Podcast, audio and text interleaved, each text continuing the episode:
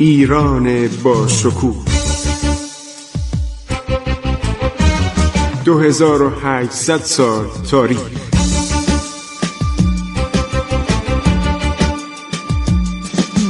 عبور از تاریخ.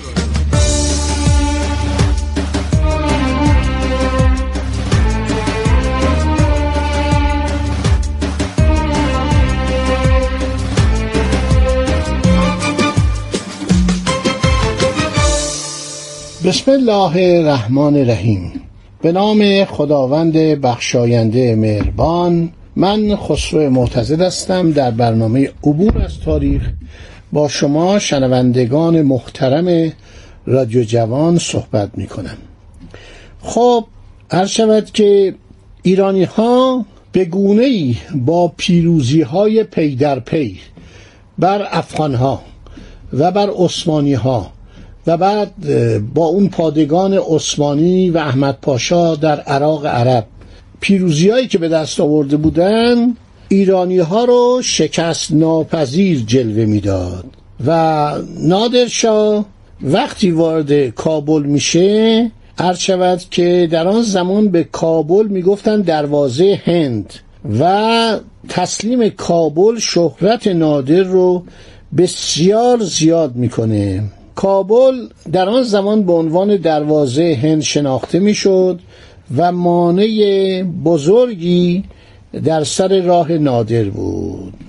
هر شود که بالاخره نیروها وارد میشن و می‌گیرن دیوار رو با شلیک توپخانه خراب می‌کنن و سوار نظام ایران وارد میشن و نادر دستور میده که قوا به منظور استراحت چهر روز در کابل توقف کنند مجددا نامه‌ای به محمد شای گورکانی می نویسه و مراتب تخلفات دربار هندوستان و جواب ندادن به سفیر ایران رو گوشزد می‌کنه. نامه رو به وسیله یکی از فرماندهان دربار از نظامی های خودش و یکی از رجال و چند نفر از محترمین کابل به دهلی ارسال می‌کنه که آنها حضورا با پادشاه هند و وزرای او به صلاح صحبت کنن مذاکره کنن. در همین موقع رضا قلی میرزا پسرش رو اعزار می‌کنه تا به او ملحق بشه. حاکم جلال آباد یکی دیگر از این شهرهای افغان که در سر راه هندوستان واقع شده بود وقتی می‌فهمه عده از محترمین کابل آمدن که برن به طرف دهلی مانع از عظیمت اینا میشه خوش خدمتی می‌کنه.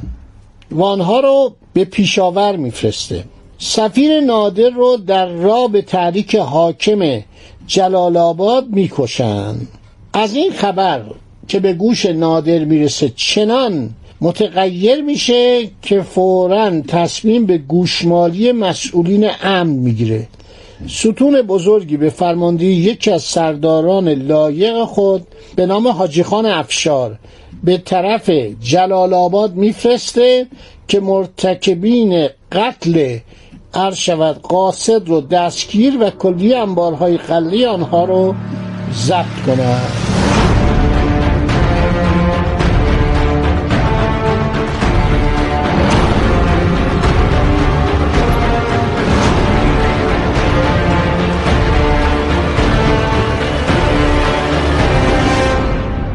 خب این قوا میره به طرف جلال آباد آن حاکم جنایتکار فرار می‌کنه. مردم تسلیم میشن. کلیه آزوغه رو تسلیم می‌کنن. قاتل قاتل سفیر ایران به نام ولد میر عباس فرار می‌کنه. از شهر جلال آباد فرار می‌کنه قاتل و میره به کوهستان. و عده از سپاهیان نادر و مردم جلال آباد میرن این شخص رو می‌گیرن و دستگیرش می‌کنن. نادر در سوم جمادی الثانی وارد شهر جلال آباد میشه. نصرالله میرزا پسرش که سابقا به غوربند و بامیان فرستاده و احضار کرده بود درخواست می‌کنه بیاد به جلال آباد چون رضا قلی میرزا نیز حرکت کرده بود نادر در ناحیه‌ای به نام بهار سفلا که در پنج فرسنگی جلال آباد بود متوقف میشه. رضا قلی میرزا به اونجا میاد قوای خود رو از حرور نادر شاه مراسم سانورژه برپا می‌کنه رژه میده جلوی پدرش و مفتخر به نیابت سلطنت میشه. فرماندهانش خلعت و انعام دریافت داشته به طرف ایران فرستاده میشن. ببین نادر در مورد پسرش کوتاهی نمی‌کنه. حالا میگه من چون هندوستان دارم میرم و طول می‌کشه یعنی حدود دو سال طول کشید دیگه. بعدم که برگشت رفت ترکستان و خیوه و خارز اونجا هم یه سری اونا رو سرکوب کرد اونایی که ایرانی ها رو اسیر می‌کردن. این جنگا بی خود نبود. شما فکر کنید نه حمله می‌کردن میومدن خراسان می اومدن استراباد می اومدن سواحل دریای خزر سواحل جنوبیش مال ایران. زن و بچه و مرد و پیرمرد و جوون از چی می‌کردن میبردن میفروختن. تو اشقابات میفروختن تو خیوه میفروختن تو خارز میفروختن. چه کار کنه یه فرمان روا دوره ناصر دیشا که نمی‌تونست کاری بکنه. بالاخره دولت روسیه اومد تمام این نواحی رو گرفت. ژنرال کورماکوف همه اینا رو گرفت و اینا ترکستان هم شد مستمره روسیه. تمام این نواحی که بهش ترکستان روس بر سر که نمی توانستن از حملات این قبایل جلوگیری کنن. خب این ناچار بود چیکار کنه؟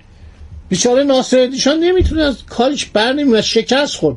یه دفعه به مرو که دست همین قبایل بود گرفته بودن. مرو پایتخت شاه جهان پایتخت سلاجقه پایتخت ایران پایتخت ولیت نشین صفوی از ایران جدا شده بود.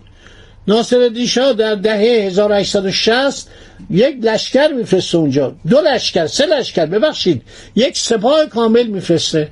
همه رو می‌گیرن شکست میدن آب نداشتن قازوقه نداشتن. جنگ ترکمن یک افسر ایرانی نوشته.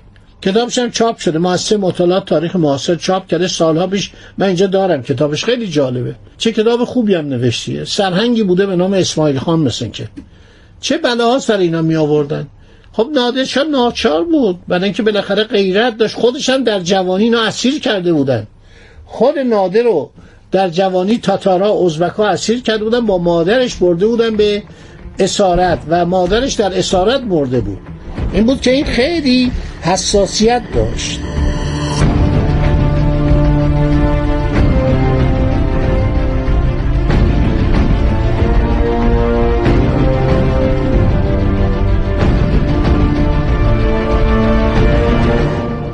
خب روز بیستم جمادی الثانی 1151 نادرشاه به طرف آبباری کرکت می‌کنه. دوازده هزار نفر از سوارهای ورزیده رو به فرماندهی حاجی خان افشار معمول تامین و اکتشاف راه های اطراف می‌کنه. که همیشه دو منزل جلوتر از او حرکت کنن و اطلاعات رو مرتبا ارسال دارن. ضمنا شش هزار نفر را جز پیشخانه برای تهیه منزل و ترتیب اردوگاه تعیین می‌کنه که همیشه بین قوای تأمینی و ستون عمده حرکت کنن و امور اردوگاه رو هر شود ترتیب بدن. ببین مثل افسر واقعا فوقالعاده ژنرال یه مارشاله. مثل این مارشال های آلمانی فرانسوی انگلیسی روسی همه برنامه پیشخانه پسخانه آتشخانه یعنی توپخانه کارخانه یعنی مواد غذایی کارخانه آشپزخونه رو می‌گفتن کارخانه. اینا خیلی جالبه. از دکه نایه به نام دکه توجه می‌کنید. حاجی خان خبر میده که ناصر خان با 20 هزار نفر دهنه خیبر گرفتن. تنگه خیبر خیلی معروفه. بین افغانستان و پاکستان امروزه. کلیه معابر آن را زیر نظر و مراقبت قرار دادند نادرشاه به شنیدن این خبر شخصا به اکتشاف جاده می‌پردازه و مشاهده می‌کنه که جاده هر چقدر به دهانه خیبر نزدیک میشه سختتر و باریکتر میشه.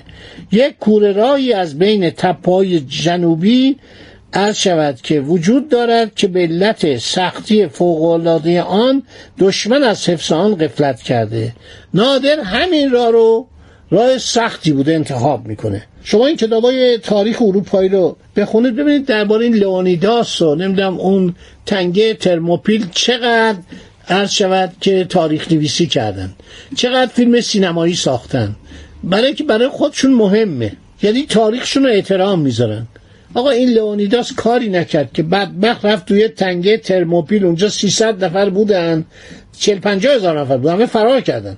این 300 نفر موندن بعدم خشارشا دور می‌زنه. میاد و از جا میشه. این 300 نفر هم در ظرف فکر کنم یک ساعت از بین میرن. حالا ببینید چقدر فیلم می‌سازن. عبور از تنگه خیبر یک کار بزرگ نظامی فوقالعاده است. و نادر واقعا یک عرض شود که استراتژیست بزرگ بوده. من نمی‌دونم این آدمی که سواد خواندن نوشتن نداشت چطور اینقدر دانشمند بود در امور نظامی و این کارا رو می‌کرد. خب دوستان تا همینجا رو داشته باشید به ذهن خودتون بسپرین. انشالله در برنامه بعدی براتون تمام ماجراها رو خواهم گفت. این یک کار بزرگ نظامیه. یعنی فوقالعاده است. توجه می‌کنید؟ از نظر نظامی کار نادر همین که میره و از تنگه خیبر میگذرد و می‌رسه به هندوستان فوق العاده است. کتاب های زیادی در این باره نوشتن که من تعدادی از این کتاب ها روبروی منه و براتون خواهم گفت. خدا نگهدار شما تا برنامه بعدی. عبور از تاریخ.